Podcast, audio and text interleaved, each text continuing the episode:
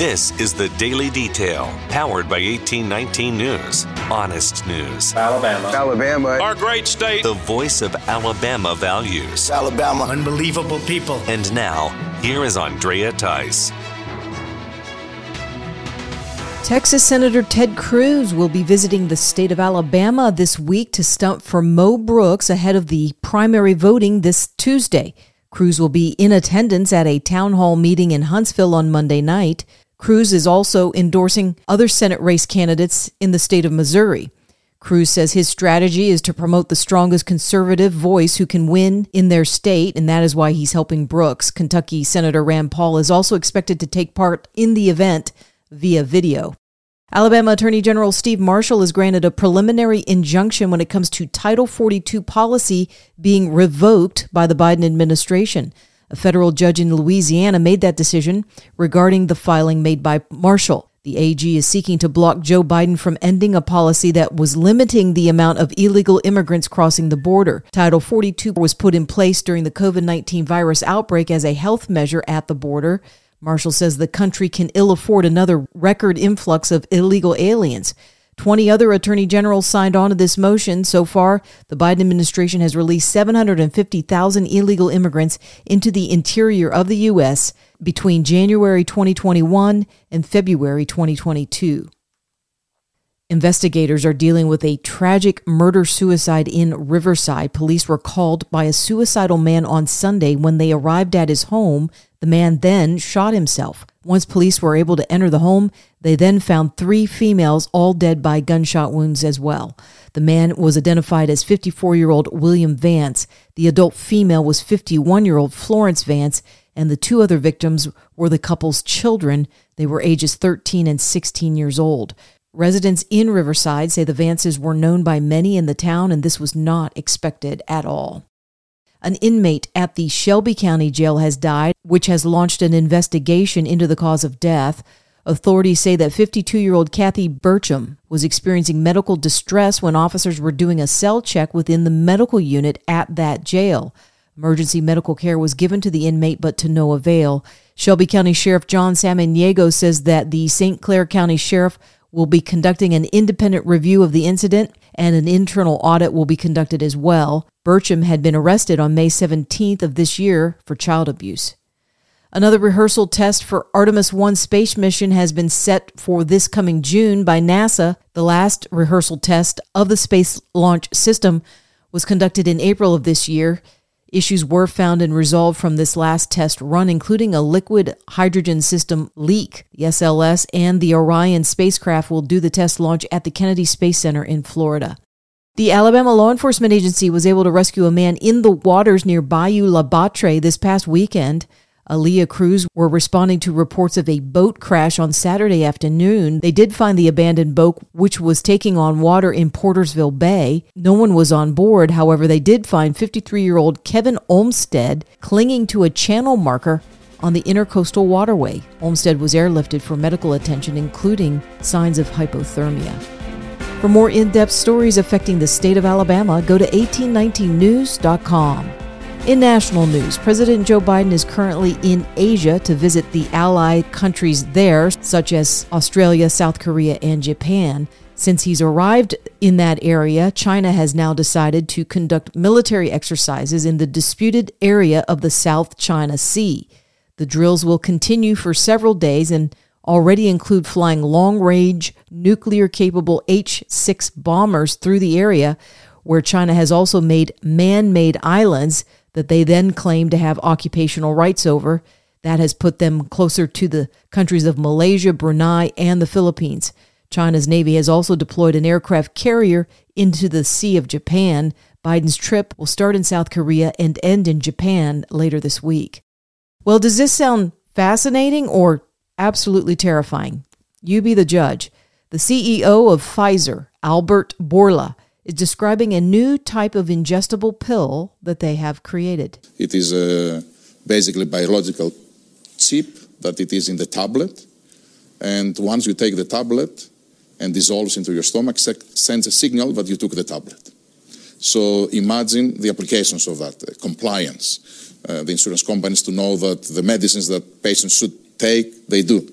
take them. Uh, it is uh, fascinating what happens in, in uh, this field. Bourla described this new type of medical surveillance technology while speaking in Davos, Switzerland at the World Economic Forum, which got underway this weekend. Leadership within the Southern Baptist Convention are grappling with a 288 page independent report that was commissioned last year and has now come out with results and conclusions. The report was conducted by Guidepost Solutions at the request of the SBC during its national meeting in Tennessee in 2021. The report says that leaders within the SBC stonewalled and denigrated the victims and survivors of clergy sex abuse when they tried to be heard and believed within the denomination and by its leadership. The report describes a resistance and downright hostility by senior executive committee leaders within the SBC that occurred for over 20 years. The investigation found that these leaders sought to control and minimize the reports of abuse for the purpose of avoiding liability and would often tell the victims that the church where the abuse occurred were autonomous entities and that the SBC could not do anything to reveal the abuse or have the pastor or staff member removed. Current SBC President Ed Litton says the report has grieved him to his core and then told Southern Baptists it's time to lament and to prepare for change to address these failures. The national meeting for the SBC this year is June 14th and 15th in Anaheim, California. Week two is beginning this Monday in the case against attorney Michael Sussman. Special counsel John Durham is prosecuting the case. Just before the weekend, the former campaign manager for Hillary Clinton, Robbie Mook, took to the stand and caused quite a stir in the news this past weekend by naming Hillary as the main person who gave the green light for a Trump Russia collusion hoax to be enacted during the 2016 presidential campaign.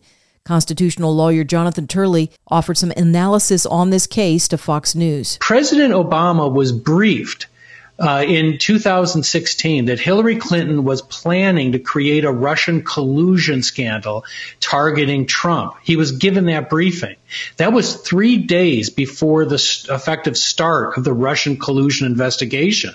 It was two months before Sussman tried to push the Alfa Bank uh, claims, which were completely baseless, to the FBI. And the Clintons have been very adept. While while associates have gone to jail, they have tended to avoid personal accountability for years. And now you really have one of the final pieces falling into place that the Clinton campaign we know was behind the Steele dossier, even though that was denied earlier. We know now that they were behind the Alfa Bank uh, scandal.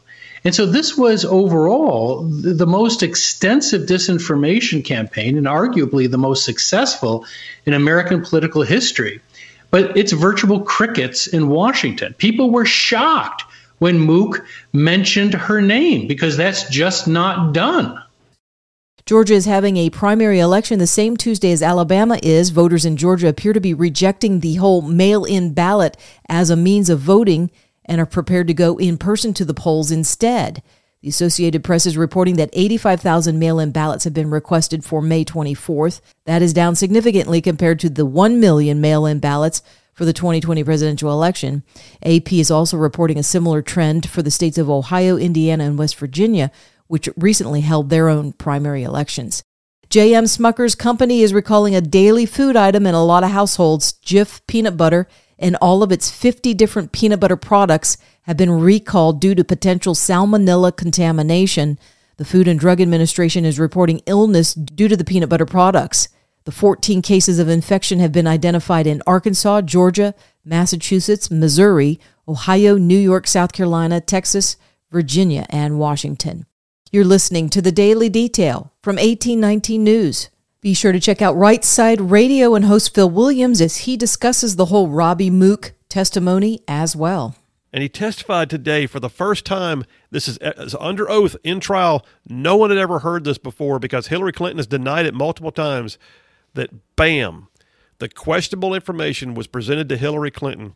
She knew that it was questionable, and she's the one that approved releasing it to the media for the October surprise and creating the whole Russia collusion situation. That's big news. Because here's what else it does. Not only does it open the door now for an incredible amount of review as to what then happened with things like the Steele dossier and others, But if you remember, Jake Sullivan, who is currently the national security advisor to President Biden, he was one of the top officials in the Clinton campaign at the time.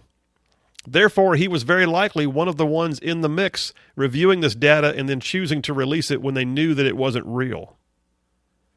So, folks, that's a breaking news story right now that's going to get legs. Let me just tell you. The fact that we had somebody finally, and, and you know, and I got, I got to look at it and go, okay, uh, I think old Robbie Mook's going to need a bodyguard. Someone's going to have to keep an eye on him, put him on a uh, no suicide watch kind of thing. Good Lord.